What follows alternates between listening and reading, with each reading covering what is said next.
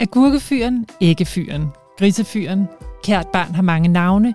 Man kunne også kalde ham kunstner, trommeslager, scenograf, men de fleste kender ham nok alligevel som modedesigneren Henrik Vipskov. Da vi sidst forlod Henrik Vipskov, var det på bagsædet af en sort limousine i midten af London, hvor alt han kunne tænke på var chaufførens chokoladebar, fordi han som ung og nyuddannet nok var hyped, men stadig helt flad og super sulten. Et kontrastfyldt øjeblik, som karakteriserede den tid i hans liv, hvor en beslutning om at vende tilbage til Danmark skulle blive vendepunktet for designeren.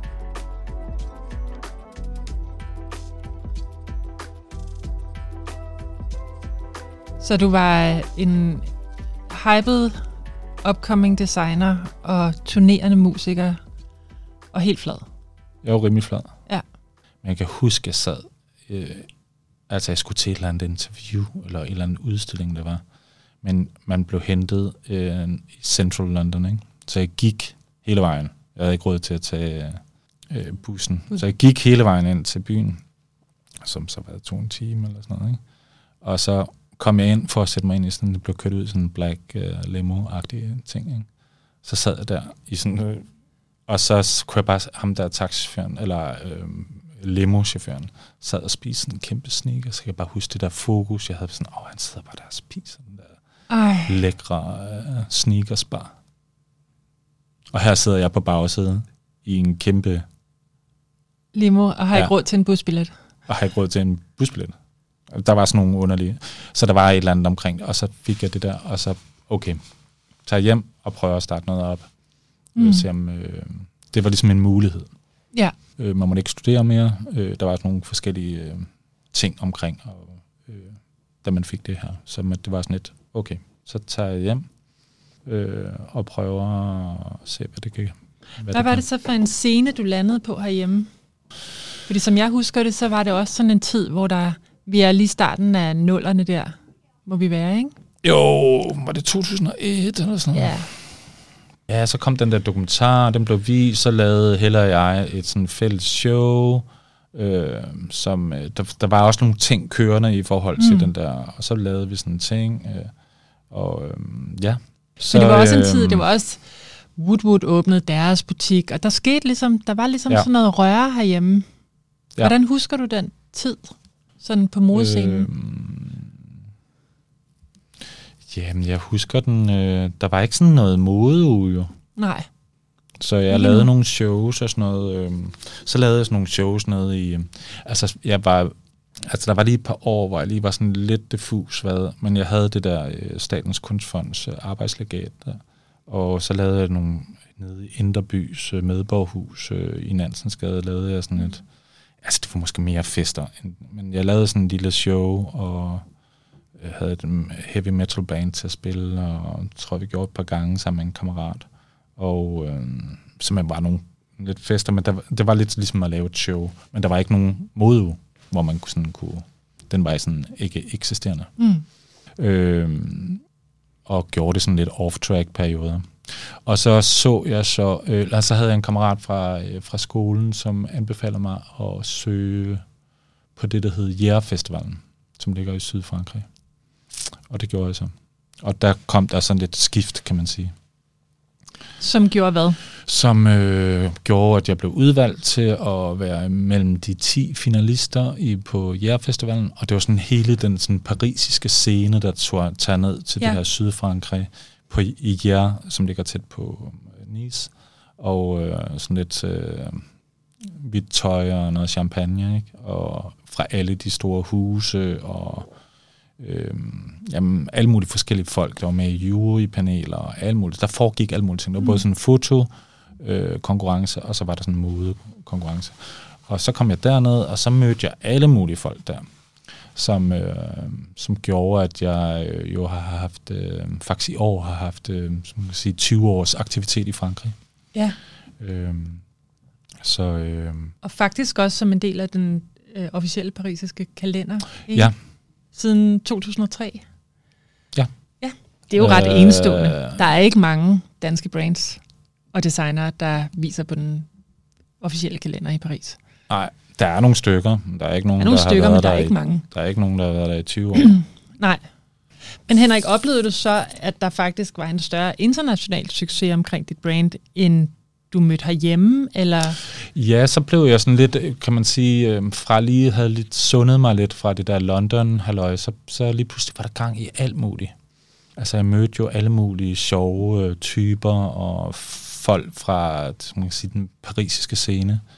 Øh, Sarah fra Colette og Didi mm. Grønberg, som var præsident, men jeg vidste ikke, hvad han var præsident for, men han var også præsident for Chambre Syndicale. Og øhm, så der skete alt muligt med en del af modeugen, og alle de der folk, der kunne hjælpe med det ene, og jeg lavede nogle ting på Palais de Tokyo igennem en, der hedder André, og det kørte bare afsted med alle mulige ting. Og var sådan lidt sådan kamikaze-projekt for mig, lidt sådan, jeg væltede lidt ind i folk med træsko på. Mm. Og fik lov at lave nogle ting, øh, og et pressebyrå. Mm-hmm der gerne vil øh, supporte mig. Ja.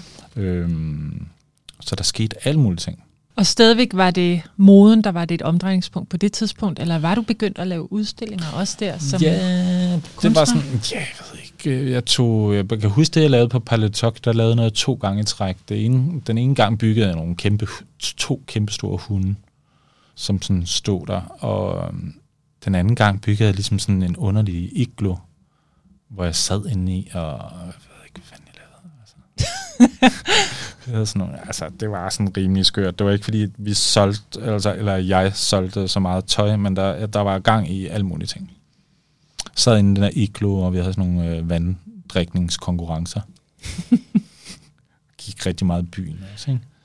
øh, og hvem kan så er det jo vigtigt at holde væskebalancen ja. ved lige, kan man sige. Jeg, sådan, jeg interesserer mig også for, hvornår var det naturligt, at du så også kunne lave installationer, eller altså, du kunne også være endt med at blive sådan lidt en halvstuderet røver, der, der kunne lidt musik og kunne lidt kunst og kunne lidt...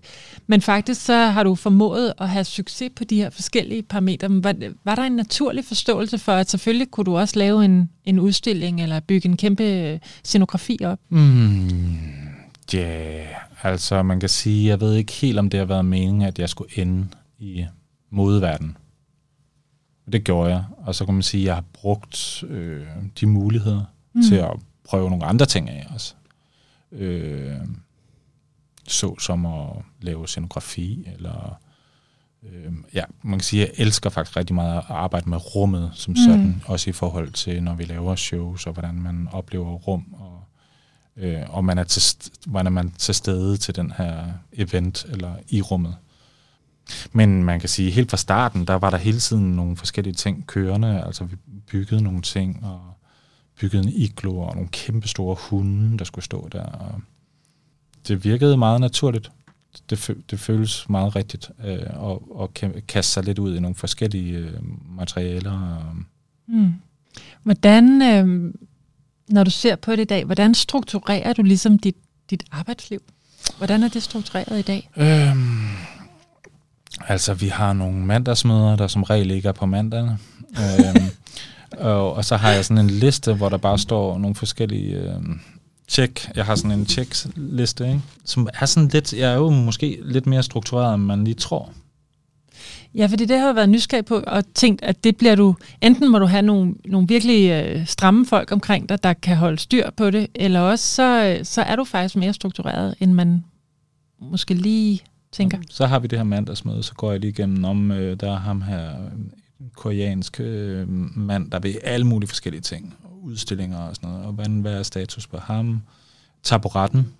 Taburetten, det var den, vi startede lige, med. Uh, Henrik, ja. du skal lige huske at komme med nogle mål. Så det har jeg gjort i dag.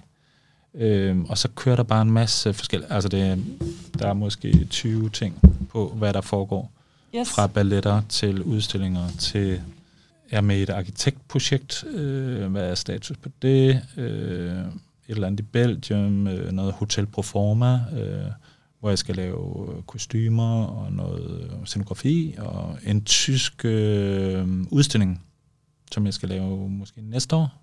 Meget stor. Øh, så står der lige Paris. Spørgsmålstegn. Hvad gør vi? Så der er bare sådan en lang liste, og så, tager, så snakker vi det lidt det igen og ser om der er noget øh, opdatering. Hvor meget af det her kræver dig? Hvor meget, og hvor meget kan du uddelegere eller sætte i gang? Jamen, så har jeg jo altså, jeg har folk til at hjælpe mig, og så kan det være en, hov, vi skal, det, Henrik, havde du tænkt over, hvad for noget musik vi skulle have til at spille hos det, det der, mm. vi laver nede på Gamle Strand om tre uger? Vi skal nok lige have booket nogen, var der nogen, vi har tænkt på? Nå, jeg tænkte, okay, men jeg skriver til dem, eller hvem skriver, eller et eller andet, ikke? Men altså, man kan sige, jeg er nok drivkraften i det. Bliver du aldrig stresset? Jo, jeg ved ikke rigtig, hvad, hvad der stresser mig. Det, altså, jeg har, synes, jeg har sådan... Altså, det er ikke sådan, jeg føler ikke, at jeg sådan bliver stresset. Nogle gange bliver jeg stresset, når folk stresser over, om jeg er stresset. Så jeg hader at gå i gang med at fortælle folk, hvad jeg laver. Fordi så bliver folk sådan, wow, altså, er du stresset? og så, det, sådan, jeg faldt lige i. Ja. Bliver du ikke stresset, Henrik? øhm, og så kommer jeg nogle gange sådan, nej, der, er, øh, det føler jeg ikke. Eller jo, måske er jeg. Gud, måske er jeg stresset. Men hvad øh, kan stresse dig? Jamen det der, jeg synes projekter og sådan noget, synes jeg ikke er så stressende. Der kan være nogle ting, når det hænger for meget, men øh, ja, man kan sige, jeg er jo også, øh, jeg har folk til at hjælpe mig. Ja. Så jeg er jo også en slags, øh, har folk, jeg skal have samtaler med nogle af dem, der Ja, du er chef ja. og direktør. Og sådan noget, synes jeg nogle gange er lidt irriterende. Ja. Øh, fordi jeg ser det mest som en øh, lidt en familie, og lige pludselig skal jeg jo faktisk træde ud af familien, og så have en samtale øh, individuelt og sådan noget. Og det synes jeg nogle gange er lidt irriterende. Sådan noget. Ja. Øh, ikke stressende, bare irriterende. Det kan godt være stressende, tror jeg. Ja. Øh, hvis der er nogen, der har nogle behov, eller ja, et eller andet. Øh. Det, sådan, det opstår jo i team, og specielt når man er, Chef. er leder. Chef. Ja. Ja. Øhm, ja. Jamen, det er klart, det, det tror jeg, jeg synes er en af de sådan, den mere administrative... Budgetter? Ja, måske ikke så meget budgetter, måske mere sådan meget det der administrative. Og, altså man kan sige, at vi har været igennem nogle vilde perioder her de sidste hvad, 3, 4, 5 år, ikke? hvor der er sket utrolig meget mm. øh, i forhold til det at drive virksomheder og agere øh, og pandemier og folk, der bliver bange, og forventninger til, øh, hvordan en, en chef skal guide og mm. Tage, nogle, tage nogle valg, der måske er uønsket også. Ikke? Ja. Øh, og det har jeg måske ikke rigtig i hele den her verden, jeg har gang i. Øh, så lige pludselig kan man til at forholde sig til det. Har jeg måske ikke... Øh, og så kan det godt være, at der er nogen, der kunne hjælpe mig, men de vil alligevel i den sidste ende spørge mig, hvad synes du, ja. vi skal gøre? Ja. For det er dig, der har det sidste ansvar. Ja. Men øh, så det har været, en, jeg synes faktisk, de sidste år har været sådan ret øh, vilde på den måde, fordi det jo ikke har handlet så meget om det, jeg faktisk øh, godt kan lide at lave, men det ja. handler om en masse andre ting. Det handler ja. om økonomi, det handler om en øh, pandemi, øh, krig, altså nogle hæftige øh, temaer, som, øh, som præger os lige nu, mm. som øh, selvfølgelig også har sat en stopper for, for nogle af de projekter, som, som jeg har enten været en del i, eller været planlagt, som så er blevet mm. lukket lidt ned. Og der man kan sige, det jeg opererer lidt mere øh, i et område af Norden og nogle omliggende lande stadigvæk mm. nu. Mm. Og knap så meget som, som førhen, hvor det var sådan hele verden, alle mulige forskellige projekter der kan man sige, at der, der er den ikke rigtig kommet i gang igen endnu. Øh, Nej. Men det er meget, øh, det synes passer hjem mig så meget fint. At det hele ikke kører på fuld speed? Ja. Ja. Men så tilbage til spørgsmålet, så synes jeg måske alle de her ting, hvor man sådan skal ja, tage nogle, tage nogle øh, irriterende beslutninger, nogle strenge beslutninger, mm. eller nogle voldsomme beslutninger, synes jeg måske er lidt irriterende. Øh, også kan give lidt øh, stress at skulle afskede nogen, øh, eller det var ligesom ikke der, det er jo ligesom ikke derfor, jeg lavede det her. Nej. Eller hvorfor er det egentlig, at jeg laver det her? Ja. Øhm, det var ikke for at være leder nej. og administrativ. Nej. Nej. Øhm, der er jo også en, måske en lille, nu kan jeg se, altså det hedder jo også The Vipskowski Family Trust. Trust. Ja. Øh, hele den, og også når man læser igennem dine din, din bøger, og sådan, altså hvad folk siger om dig, så er du jo en nice guy. Øh, vældigt af mange. Øh, altså, der er jo også, kunne jeg forestille mig nogle gange, en konflikt i at være en familie, Præcis. eller have en familiefølelse øh, omkring sin virksomhed. Ja, klart. Men altså, jeg ved ikke, det er ikke så, jeg, jeg har ikke noget ønske om, at det skal være sådan corporate. Det tror jeg, det er måske det, jeg mm. nogle gange hader meget, hvis nogen, når det bliver sådan en corporate. Øh, og det er måske sådan en Rasmus modsat øh, kæmpe imod alt sådan noget, det bliver for corporate. Men jeg kan også, altså nu har jeg været i gang så mange år, der er også nogle mm. ting, der skifter. Folk bliver yngre, dem der kommer der, og for, mm. forventningerne er andre, anderledes end, end tidligere. Ja. Ikke? Du bliver øh, også ældre. Jeg bliver ældre. Du fyldte faktisk 50 sidste år. Yes. Så har du været i gang i mere end 30 år, som musiker i hvert fald. Ja. Mere end 40 kollektioner bag dig. Jeg har været i gang i 40 år som musiker. I 40 år som musiker. Og breakdancer. Breakdancer lidt ikke så aktiv.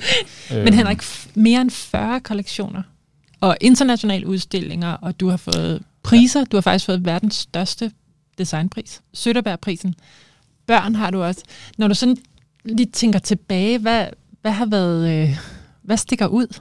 Øhm, jamen, altså, hvad stikker ud? Altså, nu har du de der tre bøger liggende der, ikke? Ja. Når jeg nogle gange kigger dem igennem, så får jeg faktisk lidt stress. Så får du stress? Ja, så tænker jeg, hold da kæft, mand.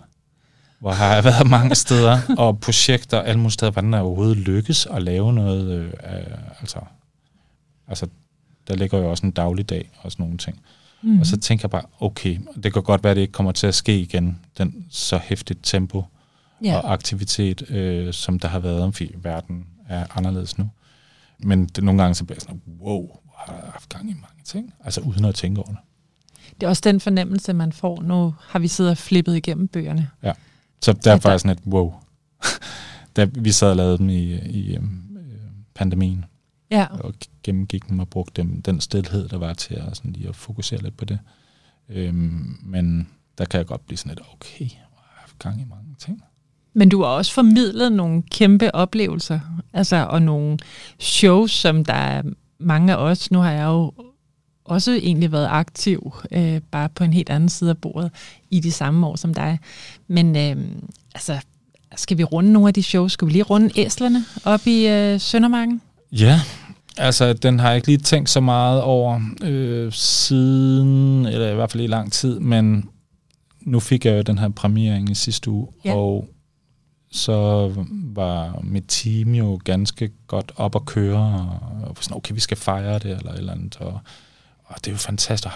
Så sådan, jeg har faktisk fået en premiering før, og det Ja. var så for The Solar Donkey Experiment, tror jeg det hed, øh, med nogle æsler øh, op i Søndermarken, og øh, som jeg prøvede at spille nogle øh, propeller på hovedet, som ikke lykkedes, men der var i hvert fald nogle donkeyer med inde i øh, sådan meget højt græs. Øh, Og temmelig sent også, meget så vidt jeg sent, og øh, der foregik på vej hen til det her område i Søndermarken, som hedder Sibirien, øh, tror jeg, at der foregik fem eller fire andre projekter på ruten derned. Så kunne man sådan opleve nogle andre projekter, jeg var i gang med.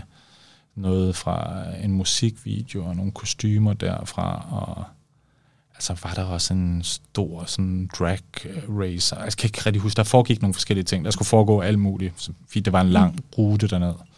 Så jeg tænkte, det var meget godt, at folk blev lige øh, Underholdt på vejen. underholdt. Øh, Ja. så, og så spillede vi noget meget blødt musik derude. Øh, næsten sådan øh, meditativt ude i det her høje græs midt om natten, agtigt, eller det var i hvert fald meget Mm. mørkt, med nogle æsler, der kom ind. ja.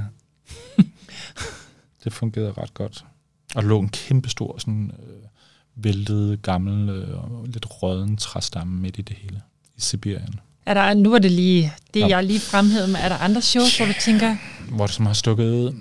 Øh, ja, men jeg synes, øh, jeg lavede et, hvor The Jaw Nut, som var sådan nogle træhoveder, mm, der bevægede sig. Øh, så der var ligesom 300 træhoveder, der øh, ligesom en, en kæmpe stor øh, nøde, nødeknækker, nutcracker, øh, hoved, der ligesom var med nogle snore, og så sad der alle mulige assistenter, der sad og hjalp mig med at sidde og trække de der snore. så alle mundene bevægede sig, som handlede meget om måden, vi kommunikerer på. Eller miskommunikerer. mm, Øh, Så det handlede meget om det der plus-minus forhold øh, omkring kommunikation. Og så de her snakkende hoveder, der blev lidt til et instrument næsten. Så det, det virkede næsten som sådan et øh, percussion-instrument. Bare et massivt et. Øh, fordi det lød ligesom 300 træsko, der blev slået på samtidig, eller slået mod hinanden.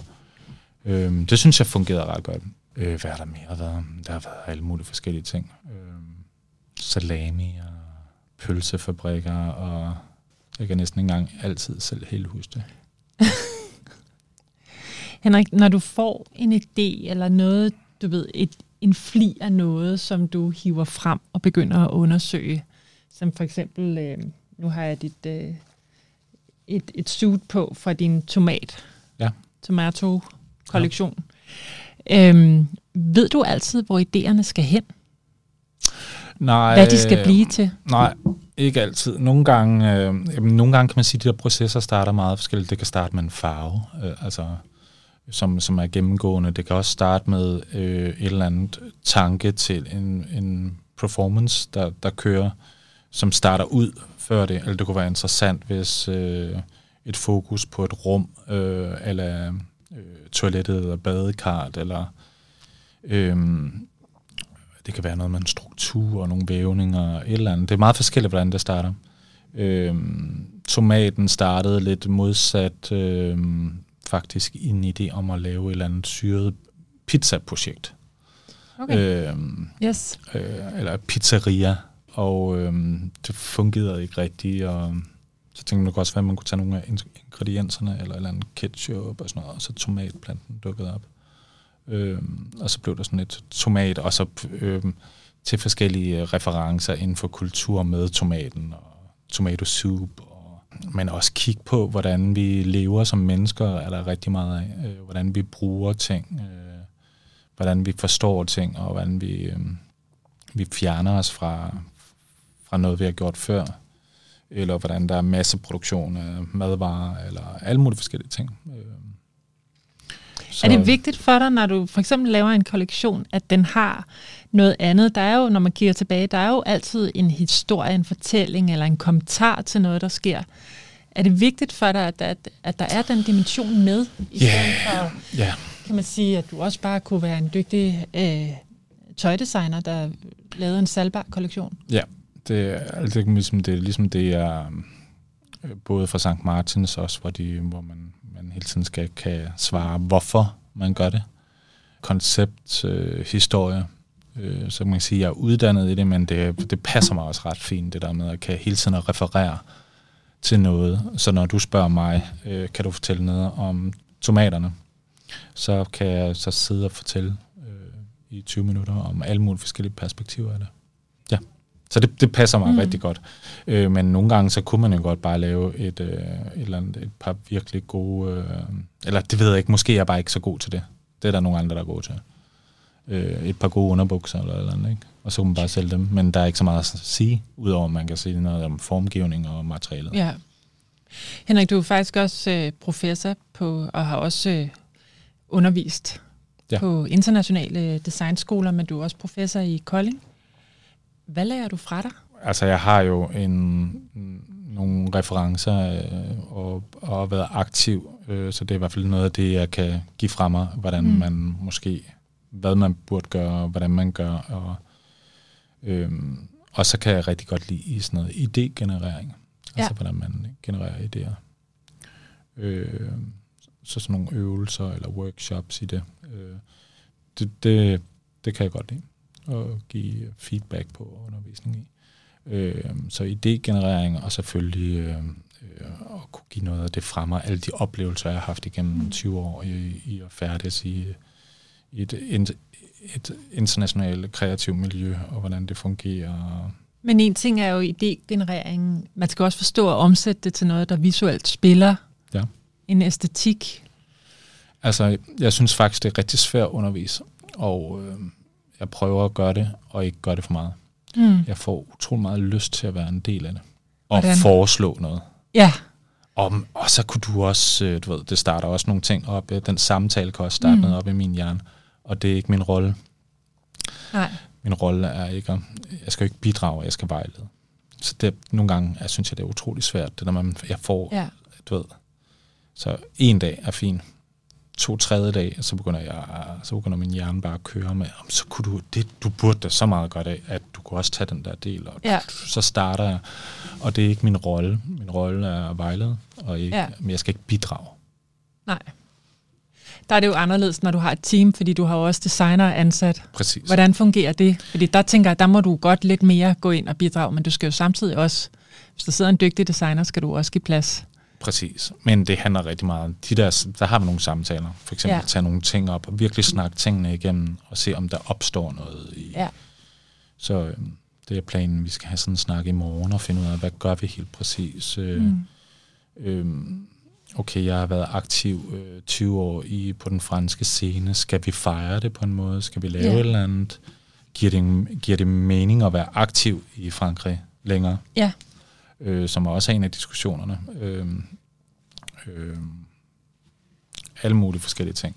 Men, øh, men også, og så snakke om, hvad er det præcis, vi laver? Hvorfor er det, vi laver det? Hvad er det, den her ting kan?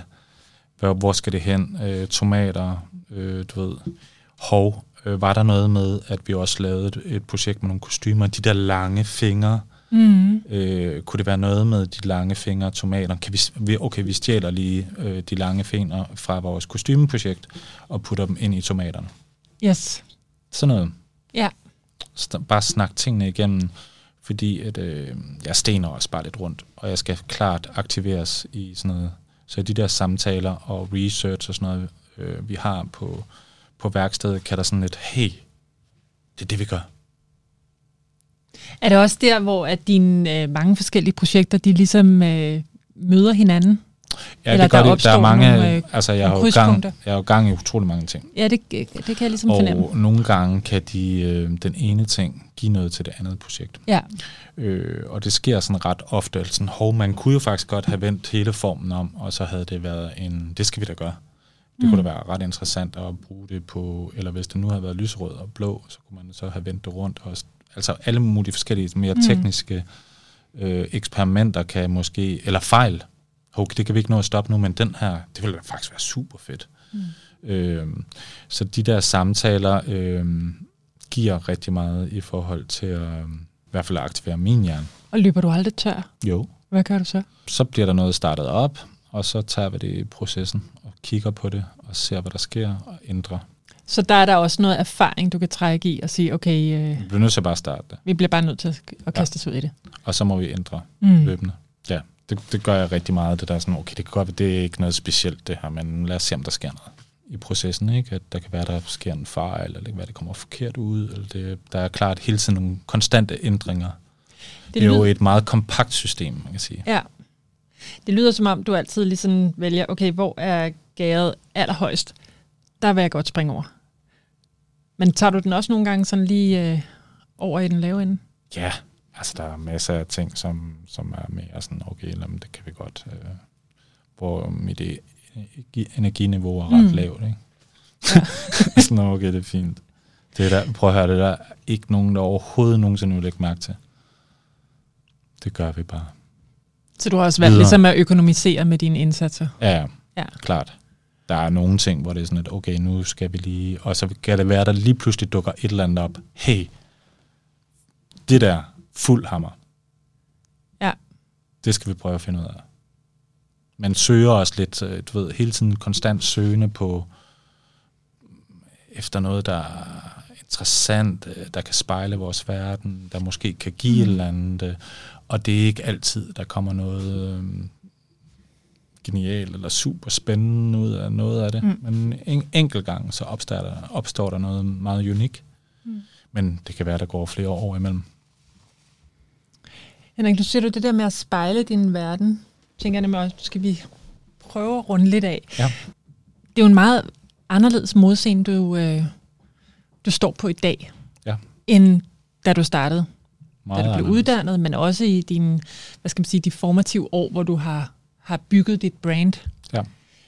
Hvordan ser du på den scene, der er? Der er jo nogle helt andre ting, vi skal forholde os til, og man som designer også skal forholde sig til.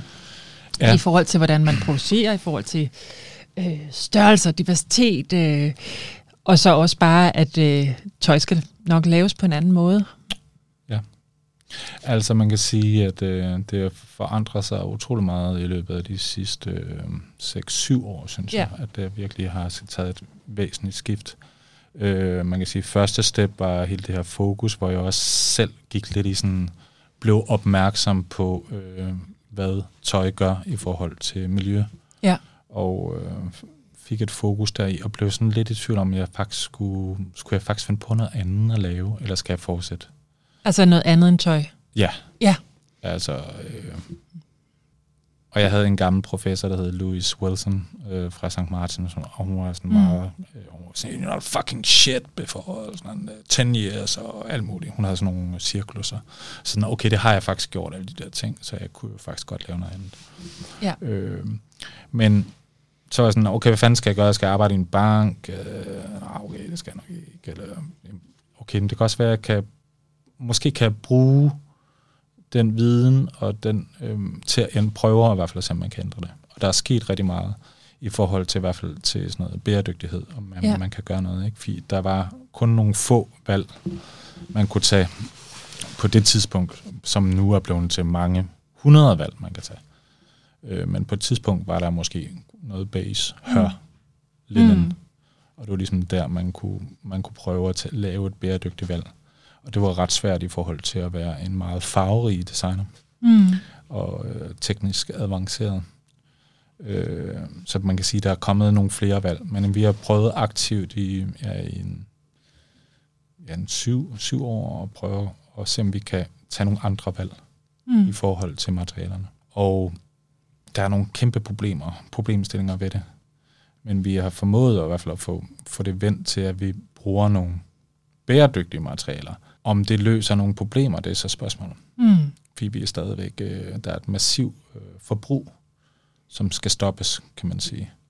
Øh, så der er et eller andet omkring at tage nogle, de rigtige valg, men også tage de rigtige valg i forhold til kvalitet, og nogle produkter, eller lave noget design, som måske kan have et længere levetid. Så der er nogle kæmpe problemstillinger der, som vi har, uden at bruge øh, kæmpe store marketingsprojekter øh, på det, har kæmpet lidt med, mm. og fundet en, en vej, men når man så havde en løsning, så opstod der tusind andre spørgsmål. Så ja. det er virkelig noget, øh, som er i konstant øh, forandring hele tiden, som er virkelig, virkelig svært. Fylder det meget af din virksomhed? Ja, det, det, det har det gjort, og det har også været, det har været lidt, øh, jeg vil sige, øh, for et halvt år siden fjernede vi alle øh, markader der indikerede, at, at de materialer, vi brugte, var, at det var et rigtigt træk. Ja. At vi havde måske skrevet nogle, at øh, okay, det her det er 100 procent, øh, mange siger man på dansk, øh, biodegradable, øh, ja. nedbrydeligt. Bionedbrydeligt, ja. Øh, linen is good, og vi har skrevet sådan nogle for at have den der kommunikation med forbrugeren, mm. fordi der var mange af dem, der ikke vidste det. Og vi nu brugte ja. vi jo faktisk rigtig meget energi på det. Ja. Så hvordan kommunikerede vi det ud? Det gjorde vi ved at sætte noget direkte på et handtag. Mm.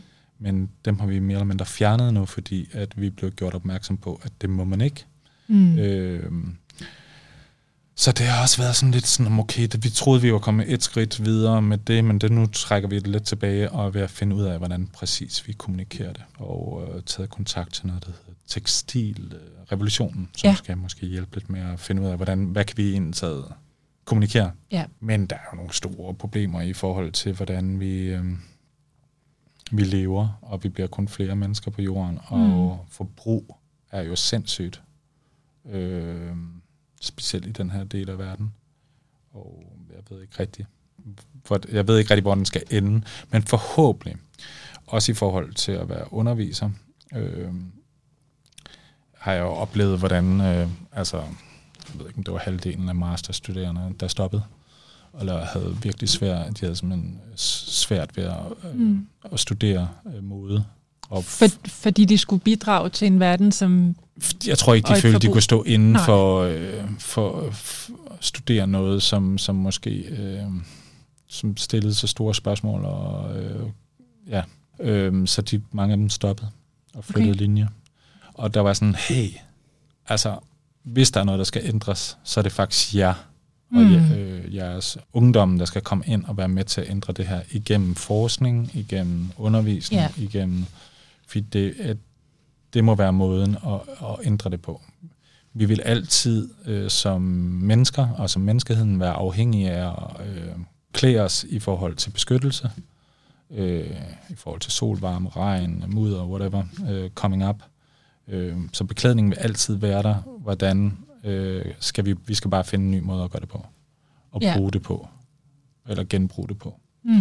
Øh, og måske kan det vendes til noget positivt i den sidste ende, forhåbentlig. Så jeg har været med i alle mulige forskellige projekter omkring det. Jeg ved ikke rigtigt.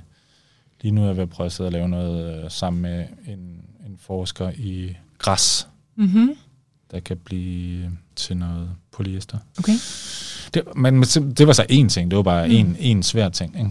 Miljøet. Men så er der også omkring, hvordan vi agerer socialt imellem hinanden, som er en kæmpe stor øh, snak, som der har været et kæmpe stor fokus på, om diversitet og mangfoldighed, inkluderende.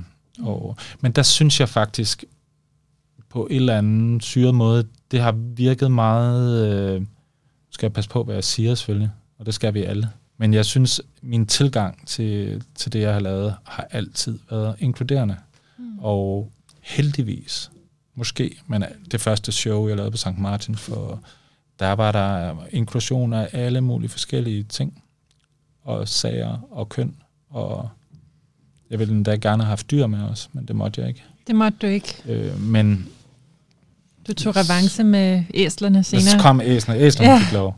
Men, øh, men, men det er super svært. Ja. Og det bliver jeg nogle gange lidt ked af, at, det, at vi, vi bygger sådan nogle virkelig konservative rammer, som gør det utrolig svært for nogle af os at agere. Mm. Og det synes jeg, jeg synes, der er nogle gode ting omkring det, men det er ligesom et pendul, der skal finde sin placering, Ja. øh, sådan at vi også kan operere øh, og lave nogle spændende ting. Fordi jeg synes, det er utrolig svært at agere i øh, for, for mange, for, og for mange unge. Man ser akademierne, der bare er fuldstændig sådan, øh, låst fast i, øh, om, okay, vi kan ikke vi kan ikke øh, hente øh, inspiration derfra, vi kan ikke gøre det derfra, og sådan noget. Okay, hvad er der tilbage? Der er kun fantasi Mm. og UFO'er, øh, aliens eller sådan noget, øh, fordi man kan, man kan ikke fokusere på noget. Fordi at, øh, øh, og jeg synes, jeg, jeg synes, det er noget, øh, det er en utrolig vigtig snak, øh, som der er hele vejen rundt, men den har også bare fastlåst og blevet utrolig konservativ. Det er nogle utrolig vigtige snakke, men den er blevet utrolig konservativ. Mm. Og laver sådan nogle hardcore rammer, som fastlåser alt. Så kan man undervise i noget. Kan man gøre noget, øh, som synes er svært. Fastlåste Øh. rammer er måske ikke lige dig. Nej. Og så, altså, så var jeg til, jeg lavede, øh, malede sådan en, øh, en, en øh, kalder man statue, Mm. som skulle overrækkes til nogle forskere ind på Københavns Universitet. Øh, og øh, så hørte jeg derinde et foredrag af ham øh, Nobelpris øh, tageren, der hedder Morten Meldal, som har fået den her for klikkemi. Ja. Øh, og fået Nobelprisen for det. Han fortalte om, om processen i det her. Og alt, hvad der hele den her proces, hvordan den er opstået, den er kun kunne lade sig gøre ved, at der er sket en masse fejl. Ja. Og en masse fejltagelser. Og at der har været at det har været berettiget, at det var muligt, at der kunne øh, være den her periode, hvor der opstod fejl. Som er meget interessant i forhold til, hvordan vi... Øh, altså, fordi nu accepterer vi overhovedet ikke fejl. Øh, og jeg synes, det er et... Øh, det er virkelig en vild fremtid at sende nogle unge mennesker ud i, at der, der er ikke muligt. Man kan simpelthen ikke træde ved siden af. Man kan ikke, øh, altså, kan man sige undskyld, eller accepterer vi undskyldninger øh, længere. Gør vi ikke rigtigt, Det fordi der er ikke heller rigtigt. ikke så stort et undersøgelsesfelt, fordi alt er jo på sociale medier Ja. i det, de bliver til. Ja, det er bare, jeg synes, det er utroligt, Mm. mm. øh, virkelig nogle svære. Så jeg, et eller andet sted er jeg sgu egentlig taget meget glad for, at øh, man kan sige, øh, jeg går jo, lakker min kunstneriske karriere mod enden, kan man sige. Ikke? Fordi jeg synes, det er virkelig et hæftigt... Øh, Din kunstneriske eller din modedesignerkarriere? det, ja, men jeg er jo en ældre mand efterhånden. Ikke? Så, Du er 50. ja, ja, men Jeg tænker, du skal arbejde en 20-30 år endnu. 22 officielt. 22 officielt, ja. ja. Ja. Men der kan du da også godt nå at lave en hel del. Ja. Bliver du ved med at arbejde i alle de spor, du arbejder i nu? Tja, det er et godt spørgsmål. Der er nogle ting, der fungerer øh, rigtig godt. Der er også nogle ting, øh, jeg måske bliver træt af. Altså kunne det godt tænkes. Øh, Hvad for eksempel? altså jeg synes, det er sjovt at kreere og foreslå, øh, finde på ting og sådan noget, men øh, skal jeg være um, administrativ chef? Skal jeg være chef for andre? Eller mm. skal jeg bare sidde øh, oppe i en hytte et eller andet sted, mm. alene i vildmarken? I don't know, I don't know. Henrik, eksisterer brandet Henrik Vipskov, når du træder ud af den dag? Det er et godt spørgsmål. Det er et spørgsmål, som jeg ikke rigtig har nået om. Der er nogle andre, der har spurgt mig om det, og er sådan lidt, øh, det har jeg ikke rigtig helt tænkt igennem. Mm. Man kan sige, at jeg har aldrig haft en plan om at lave det, jeg gør. Det er kommet meget på, øh, hvad kalder man sådan noget? Altså alle de ting, jeg laver, er jo meget grundet øh, demand. Mm. Hey, kan du lave, øh, kan du ikke lave noget tøj til piger også? Øh, jo. jo. Kan du lave scenografi? Og så har jeg i og for sig, øh, jeg har jo bare hele tiden sådan, jo, det kan jeg måske godt, eller jeg kan også godt, øh, vil, når jeg vil gerne købe en gris, øh, når den, hvad skal den koste? Hvad fanden skal den koste? Om det må jeg finde ud af. Så det har været meget det der, øh, nogen der har hele tiden har øh, en efterspurgthed. Mm. Og øh, man kan sige, så længe den er der, så øh, vil jeg nok godt lave nogle ting. Hvis den ikke er der, så, så, så laver jeg noget andet. Så laver du noget andet. Hvad er det næste, du skal, som det aller sidste spørgsmål, øh, jeg vil stille dig? Altså i øh, fremtiden? Eller? I morgen? I fremtiden? I morgen. Det næste halve år? Om i dag skal jeg snakke om øh, et arkitektprojekt, jeg har været lidt involveret i, hvor jeg skulle sådan være lidt den skæve person, der kommer ind med nogle skæve forslag øh, i forhold til noget byudvikling. Ja øh, et sted, øh, sammen med nogle meget øh, hardcore arkitekter. Så det er sådan ret, øh, det har været meget sjovt, og meget interessant at sidde og høre, hvordan de øh, diskuterer deres metoder. Og hvad laver jeg ellers? Så er jeg gang i alt muligt. Noget græs, og, øh, græs, der kan blive til polyester, og, og nogle udstillinger, og kostymer. Der listen er, er der. Listen er, ja. er, er lang. Men så tror jeg, jeg vil sige tak for nu. Og tak for at tage os igennem øh, 40 tak. års doings. Ja, og vi snakker ikke så meget om musik, jo, men det var, det var de 40. Det var de 40, ja. Vi kom lidt ind på det. Ja. Vi kunne ikke nå det hele vi kunne ikke i dag. Det gør vi næste gang. Tak. Selv tak.